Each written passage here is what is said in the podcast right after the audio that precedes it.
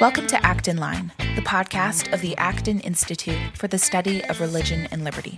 I'm Caroline Roberts. And in the first segment of this episode, I'll be speaking with John Dearie, who's the founder and president of the Center for American Entrepreneurship, a nonpartisan organization dedicated to telling people about the critical importance of entrepreneurs and startups to innovation.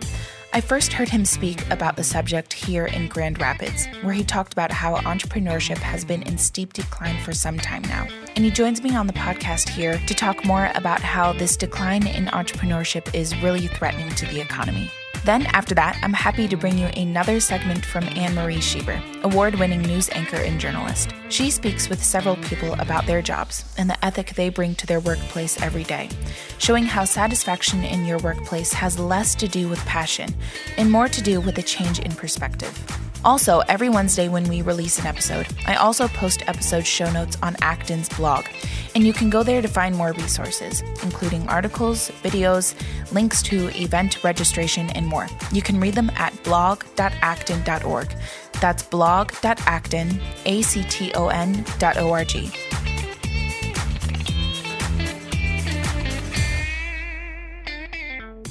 Today, John Dearie, the founder and president of the Center for American Entrepreneurship, joins me on Acton Line to discuss, as John puts it, nothing short of a national emergency. The Center for American Entrepreneurship, or CAE, is a nonpartisan research policy and advocacy organization whose mission is to engage policymakers in Washington and across the nation regarding the critical importance of entrepreneurs. According to John, in studies conducted by the CAE, startups are in decline one of the biggest, if not the most important factors that contribute to America's economy. John, thank you for joining me. Thank you for having me. So, I want to say it was about a few weeks ago now that I had the privilege of hearing you speak on this topic for the Grand Rapids Economic Club. And I remember feeling a bit shocked by some of the numbers that you pulled up regarding basically the rate of startups entering the market these days. And I actually have to admit that some of that may be mistakenly come from a millennial mindset. I've always thought that a lot of people have been too hard on millennials, blaming us for laziness, when I saw a lot of people in my generation taking the bull by the horns when it came to innovation in the tech startup industry, you know, development of the sharing economy and so on. And that's not even to mention the number of breweries, coffee shops, and restaurants I see springing up here in Grand Rapids. Um, so I was surprised to hear that given that startups have been in major decline for some time now across the country. So can you summarize a few of the findings that you and your team have discovered on the regarding the rate of decline? Sure, and uh, and you're not the only one who was surprised when you first heard that. I was shocked when I first heard it. I'm relatively new to the whole world of entrepreneurship and startups. My background uh, for the last uh, 25 or so years since I I graduated from college has been in banking and financial policy. But um, um, I was the policy director of a um, a financial group in Washington and uh, and came across the research, which was new at the time, uh, in 2009 and 2010, um, showing uh, the following three things. N- number one. Um, contrary to popular belief, especially in Washington, D.C., um, uh, when it comes to net new job creation, the real action, the real bullseye of that policy target is new businesses, not small. Um, I hasten to add that uh, small businesses are incredibly important, very important for lots of reasons. They employ about um, over half of the American workforce. They account for 99% of the businesses in the United States, and they're you know incredibly important aspect of our communities and towns. But if your if your focus, your policy focus is is job creation, the real action is new businesses. Uh, the confusion came from the fact that new businesses, of course, tend to be small. But but when the economists controlled for the age of the firm, uh, uh, what emerged from the data was that the, uh, the the bullseye of that objective is really new businesses. New businesses are also, uh, uh, in the phrase that's used in the research, is disproportionately responsible uh, for the major innovations that um, drive economic growth in the economy. Uh, so, from the standpoint of economic growth and job creation, the entrepreneurial economy is really important. Um, but the, the point that you alluded to, uh, the third leg of the stool, is that startup rates in the United States have fallen to four decade lows. Uh, and not only is that happening nationally or in aggregate, uh, the research shows it's happening in all 50 states and across a wide range of industry sectors. And this is really shocking when you know you know given all the attention of Silicon Valley and Shark Tank on TV, and you know as you say, all the attention given to, to the you know the gig economy. Um, but the, uh, the research is very clear. It's been repeated. Um, uh, uh, groups like the Kauffman Foundation and people like Ed Prescott at the University of Arizona and uh, Leo Haney at Stanford and a number of other people, Bob Litan, uh, and Ian Hathaway at the Brookings Institution have documented this four-decade decline. So, um, you know, when you understand how important uh, new businesses are to uh, innovation, uh, economic growth, and job creation, this four decade decline, as, as you pointed out, as I like to say, is nothing less than a national emergency. So when you say that economic growth comes, you know, principally from gains in productivity, which is driven by innovation, which I actually am pulling from your testimony that you gave in 2017 in front of the Joint Economic Committee of the House of Representatives, um, in which you expressed your concern. So you say that basically economic growth, so this principally comes from gains in productivity, that it comes disproportionately from new businesses, like you just said, or startups. And you also say that American entrepreneurship is in trouble with startup rates falling for nearly three decades, like you just said. So when you say, you know, it's disproportionately affected, how disproportionate are we talking about? Basically, why can't the economy just rely on the growth of current businesses as they make improvements? Sure.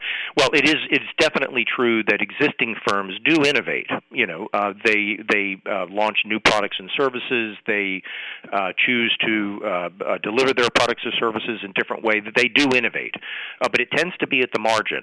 Um, it's not wholesale uh, innovation, or the terms that are frequently used are transformational or disruptive innovation. You know, really turning the marketplace on its head. That almost always comes from outsiders, uh, from from upstarts or startups.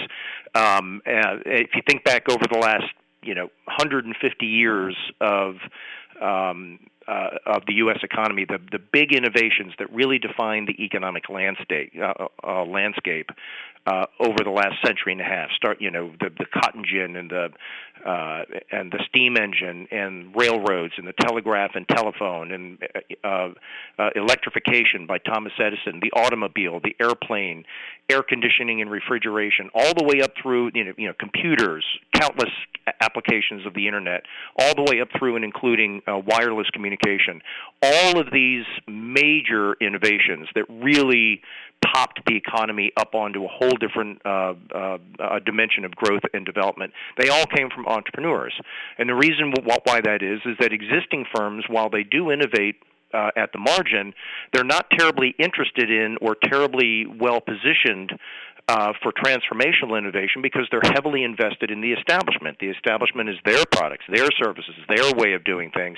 It's almost always somebody from the outside who comes in and disrupts the establishment. Think of what, what Steve Jobs did to uh, Hewlett Packard and IBM in the 80s. To think of what Jeff Bezos did to retail, you know, with Amazon and continues to do to retail. Think of what um, Elon Musk right now is doing to the automotive industry. These kinds of transformational innovations, which we know from the great work of an American economist named Robert Solow, who drew this connection between economic growth, gains, and productivity, you know, driven by innovation. The the great um, insight uh, or, the importance of that insight is that Solow uh, with his growth theorem, not only identified the nature of economic growth, where it comes from in terms of gains in productivity and innovation, but but who's responsible for that? Because economists have understood for a long time that most of those really big innovations tend to come from entrepreneurs. This next part of the story that I want to talk about is probably my favorite because after you and your team found this out, um, you decided to try and find the root of the problem and answer the question that is obviously on everyone's mind right now, which is why is this happening? And we probably, you know, all have our guesses whether it's overregulation, but basically there's a lot more I would say to this, you know, under the surface of all of that because you and your colleagues decided to put the question directly to America's entrepreneurs. And you conducted roundtables with entrepreneurs in 12 cities across the US to ask them that very question. Can you tell us about that? Sure. I was, uh, as I said, I was at a different uh, organization, a financial organization. I was trying in the I was the policy director there, and in the wake of the Great Recession, um, you might recall if I can take take you back to around 2011 or 2012, the economy had been growing for a few years. Know, we came out of the Great Recession in 2009, but we were growing at a very slow pace, about around two percent. Uh, the historical average post World War II average is about three and a half percent. So we were growing very slowly, about two percent, notwithstanding the big Obama fiscal stimulus that was done in 2009, and notwithstanding the Federal Reserve, you know, coming in in, in unprecedented and controversial ways, and uh, with, with quantitative easing and zero percent interest rates, and Congress chipped in with programs like Cash for Clunkers, Cash for Caulkers, Cash for this, Cash for that. So, despite all of these great policy efforts, you know, really throwing the kitchen sink at the problem, we just were, uh, we're not growing very fast um, and unemployment was still north of nine percent. In, two, in the spring of 2011, 25 million Americans were still out of work.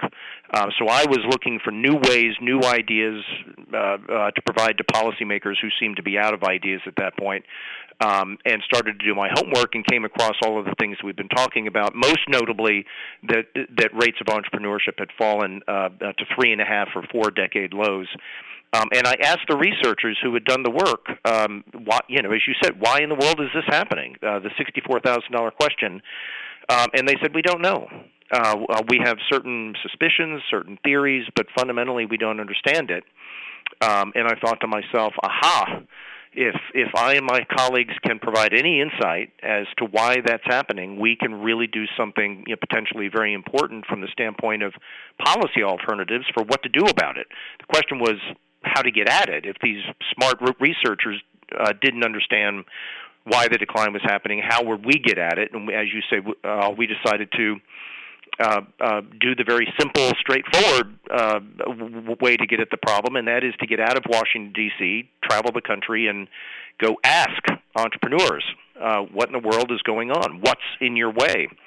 Uh, so we we set up roundtables around the country in 12 states, and we hit the road. Um, and and what we learned was so consequential, so important, so different than what I knew policymakers w- were thinking of and aware of in Washington. Um, that uh, uh, I decided to write a book about it, um, and that book uh, called "Where the Jobs Are" w- was released in 2014. And then, while I was writing that book, I realized, in order to really, you know, follow through on all these insights that America's entrepreneurs had given us in terms of how to turn this decline around, how to get back to you know three and a half percent growth, how to get back to the job creation America needed. Uh, we needed an organization in Washington D.C. to really you know engage and educate policymakers and work with them on on this policy agenda that entrepreneurs had given us, and that's why we started the Center for American Entrepreneurship. So, what kind of things did these entrepreneurs tell you?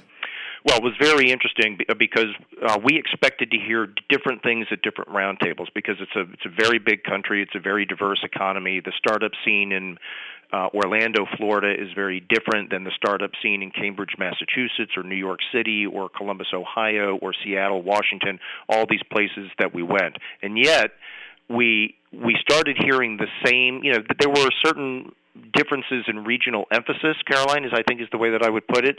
But we but we realized that that we were hearing the same half a dozen or so major themes everywhere we went and in no particular order they were uh, issues uh, like we have the jobs, we need to fill the jobs in order to grow and survive. We cannot find enough people uh, with the skills that we need.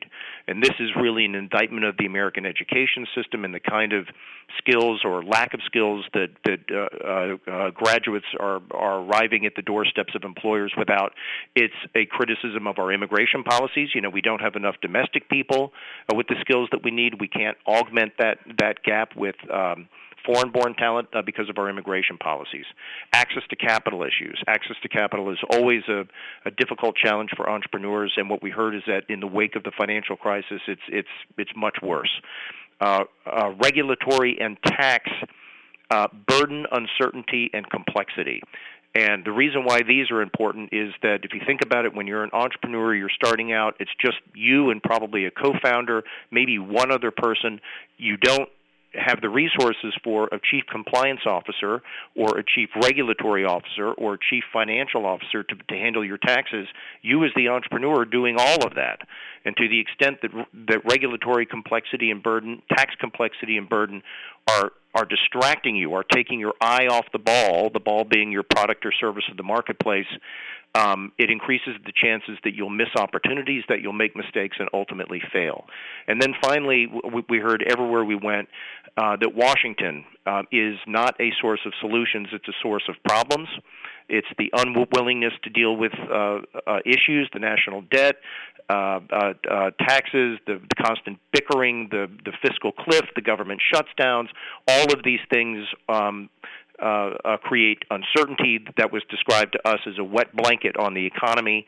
Um, and um, uh, and and complicating entrepreneurs' ability to launch and grow their firms. There were some other issues uh, that we heard at individual roundtables. Student debt, for example, major obstacle to entrepreneurs and people who want to work for startups. Healthcare, uh, the fact that that most people re, uh, rely on their firms, their their their corporations or their employers for health care makes it very difficult to leave that security and go and start a business.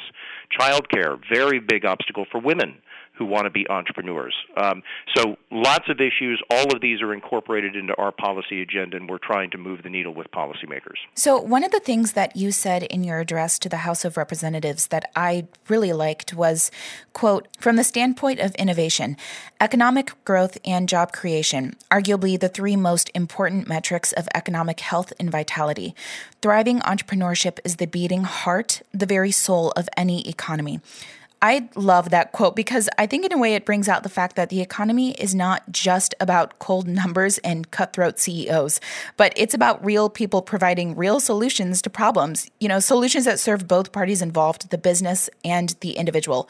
And I mean, vocationally speaking, a decline in entrepreneurship not only stunts economic growth, but eh, hand in hand with that, it also stunts human creativity, and that results in fewer people being able to employ their unique skills. That's right. I mean, the word that's used, and I, I like this word a lot as well, the, the word that is used often uh, to describe the decline in entrepreneurship is a decline in economic dynamism. Um, and that is, you know, obviously you, you want an economy that is is growing and developing and providing opportunity and jobs and hopefully rising w- uh, w- w- uh, wages for uh, for workers, and and and to get all those things, you need, you know, you know, if you think of the economy like an athlete, um, that athlete, that that economy has to be dynamic. It has to be strong. It has to be healthy. It has to be striking out in new directions. It has to be plowing new ground, and and you're, you know, the the uh, that analogy I used about the soul of the American economy, and that's what I. Uh, the subtitle of my book was Entrepreneurship and the Soul of the American Economy. That soul is, as you say, real people who are deciding to take great risks. You know, being an entrepreneur is risky.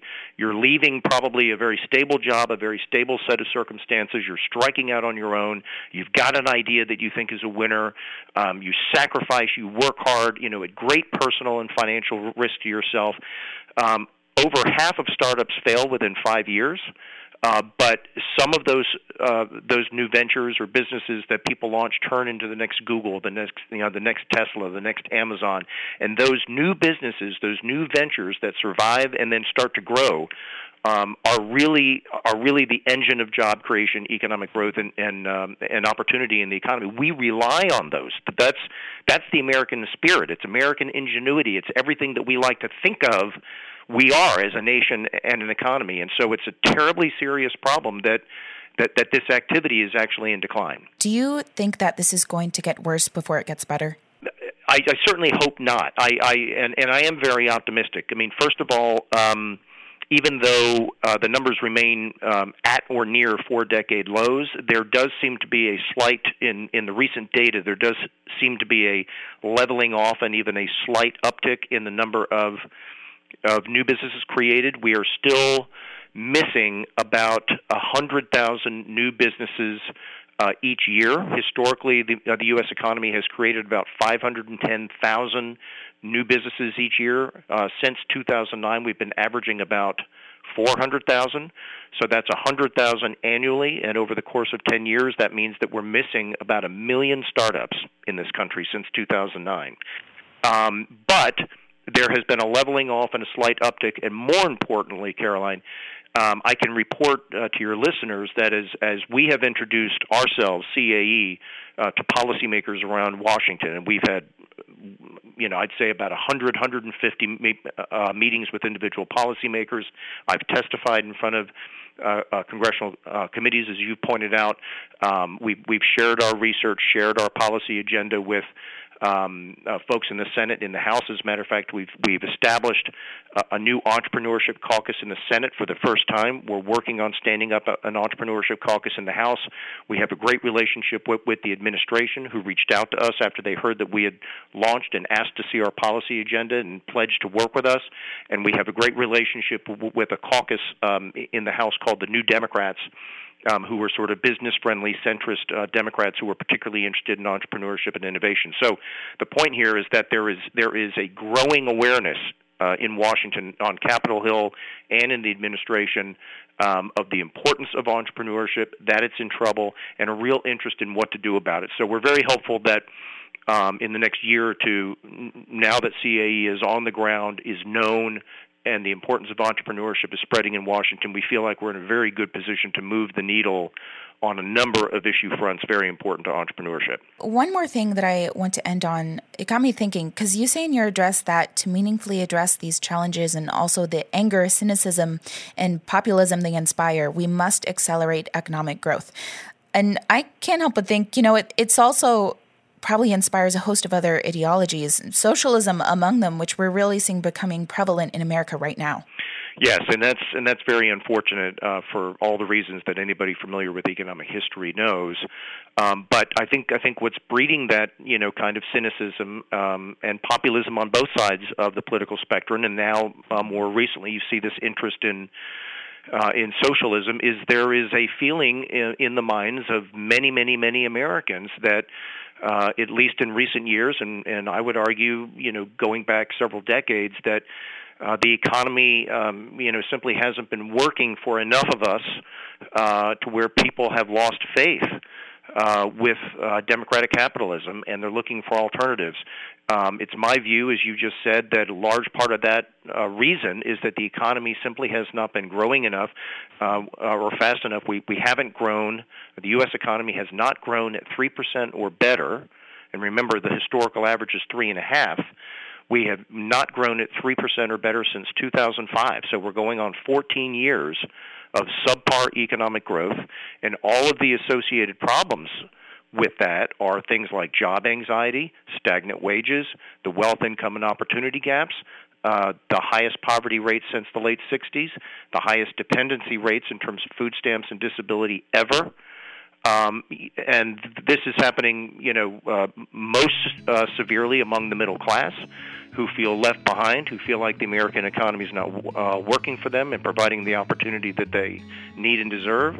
Um, and so, and so, I'm very much of the view that the work that we're working on to try to turn uh, the decline in entrepreneurship around, with the ultimate goal of getting back to the kind of growth that we need to make progress on all these other fronts this work is about much, much more than just more new businesses. You know, it's not just about oh we you know we like new startups, they're cute, and we want more of them. It's it's about the country. It's about the economy being able being able to provide for all Americans in the way that they need and deserve, so that uh, we can preserve this national consensus and commitment to uh, democratic capitalism. That we're not going to make the mistake of, of resorting to something like socialism uh, because we think that capitalism is somehow is somehow broken or lost its way. So, uh, so this is very m- much about about the country, about economic freedom, about opportunity, and all the things that we hold dear. If our listeners want to learn more about the Center for American Entrepreneurship, where can they go? They can go to www.startups usa.org. There's lots of information there on all of our activities, what we're about, who we're working with. Um, and I would encourage anybody to go and read that and support us if they, if if, if this story moves their mind and their heart. There's there's uh, we uh, we, we welcome uh, folks to get involved because it's an incredibly important issue. John, thank you so much for your time and for joining me on Acton Line today. Thank you, Caroline. You're invited to an evening in Chicago featuring best-selling author P.J. O'Rourke on Thursday, March 7. You do not want to miss out on this event filled with humor, wit, and engaging dialogue. With more than 1 million words of trenchant journalism under his byline and more citations in the Penguin Dictionary of humorous quotations than any living writer, O'Rourke has established himself as America's premier political satirist. O'Rourke's best selling books include his newest release, None of My Business, and the book will be available at the dinner for purchase and signing. Make sure to save your seat today before they're all gone, and save your spot at acton.org/slash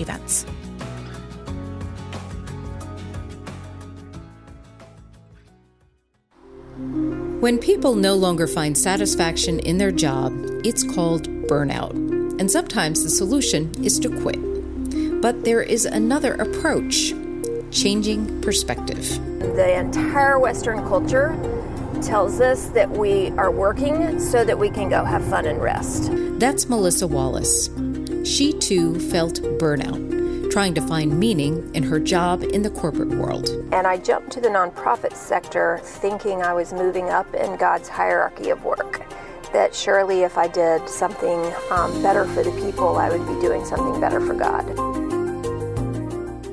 While she was waiting for that aha moment, something happened in her family life. Her daughter was diagnosed with a serious illness. And as she turned to her faith, spending time reading scripture, she would see plenty of references to work, and she had it all wrong, and that actually everybody can be on the A team um, for you know God's hierarchy of teams. Everybody's on the varsity.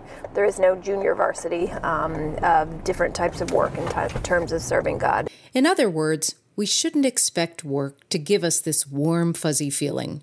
Rather, we should celebrate it as an end in itself, something God modeled for us to do. He took chaos and brought structure, called it good. And really, any kind of work we do, from unloading a dishwasher to being the CEO of a company to trying to take out an appendix, those are all taking chaos and bringing structure and trying to call it good. Maybe workers ask too much of their jobs, like expecting employment to fulfill some kind of passion that is bound to lead to disappointment because job fulfillment is never linear. Wallace formed an organization where she's based in Tennessee called the Nashville Institute for Faith and Work. To help individuals and organizations think through their faith and their day to day work in a way that um, incorporates the gospel as part of their understanding of work and leads to greater flourishing for all in Nashville. Which brings us to this man. This is where I live. He's not from Nashville, but instead of giving up on his profession, he decided to have two of them. My name is Craig Varecki. I am a engineer by trade and a pastor by calling. And my mission in life, at least at this stage, is to help especially men who are struggling with homelessness and addiction um, and get them on a path to recovery.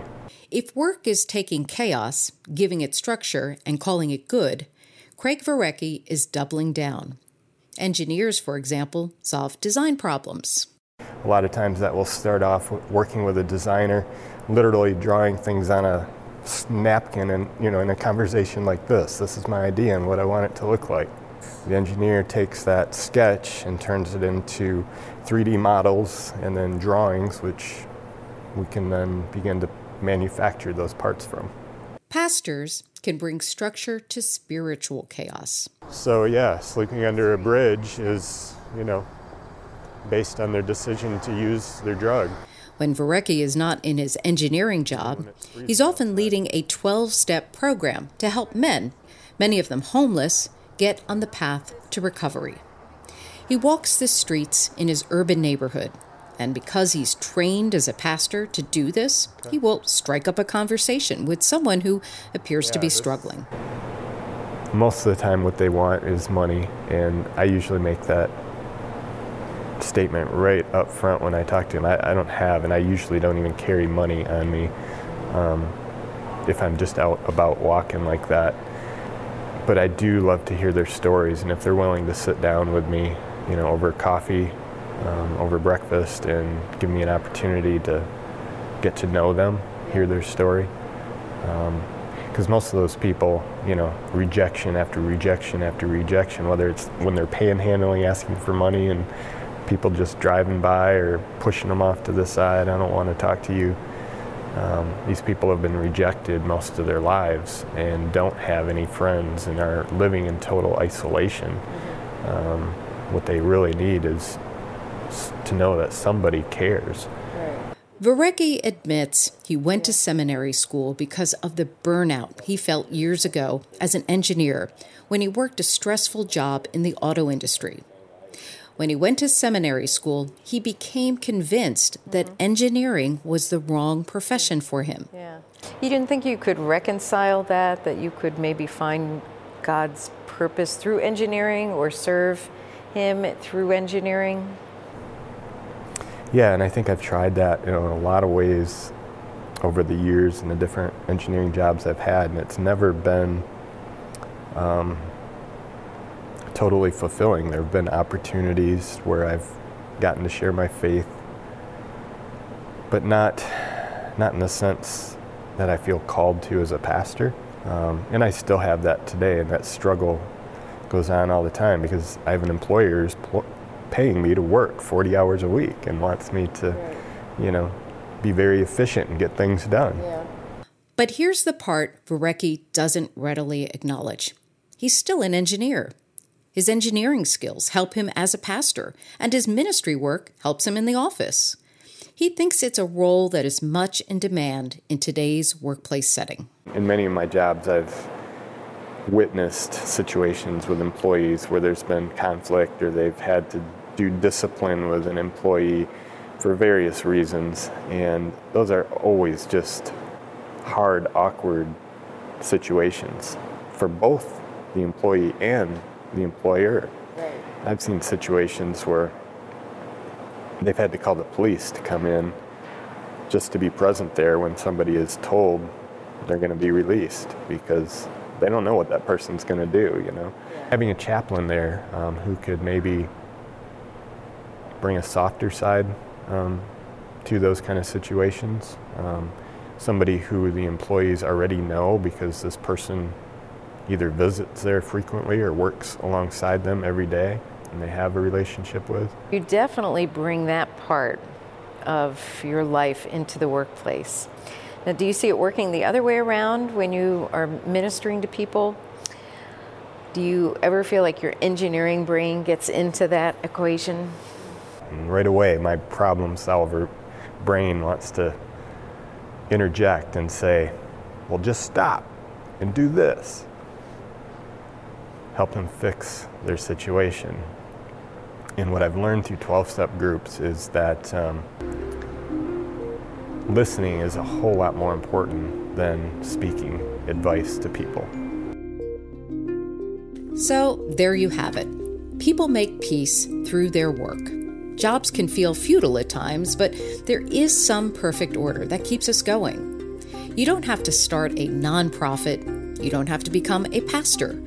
Making peace with your vocation comes from within. For Acton Line, this is Anne Marie Schieber.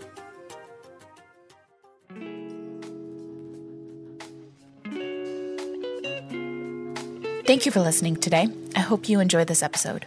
We're always trying to make a great show for you, and one of the ways in which we can do that is to use feedback from you. We would love to hear from you, whether you'd like to suggest a specific guest or topic, let us know what you like or dislike in our shows, or just generally let us know why you like listening. You can shoot us an email at actonline at acton.org. In addition to that, we're trying to create a new occasional segment for the show. If you have any questions related to a subject we've covered on this podcast before, or questions related to economics, faith, business, or maybe a current issue you'd like to hear discussed on the podcast, leave us a message at 888 705 4180. If your question is picked, you'll get to hear it on the show, and members of our team here at the Acton Institute will break it down on the podcast. Last but definitely not least, if you like Acton Line, please subscribe today. And don't forget to share it with your friends or family members who might also enjoy listening to this podcast. We're available on Google Play, Apple Podcasts, Stitcher, or wherever you listen. This episode is produced by me, Caroline Roberts, with audio mixing by Doug Nagel.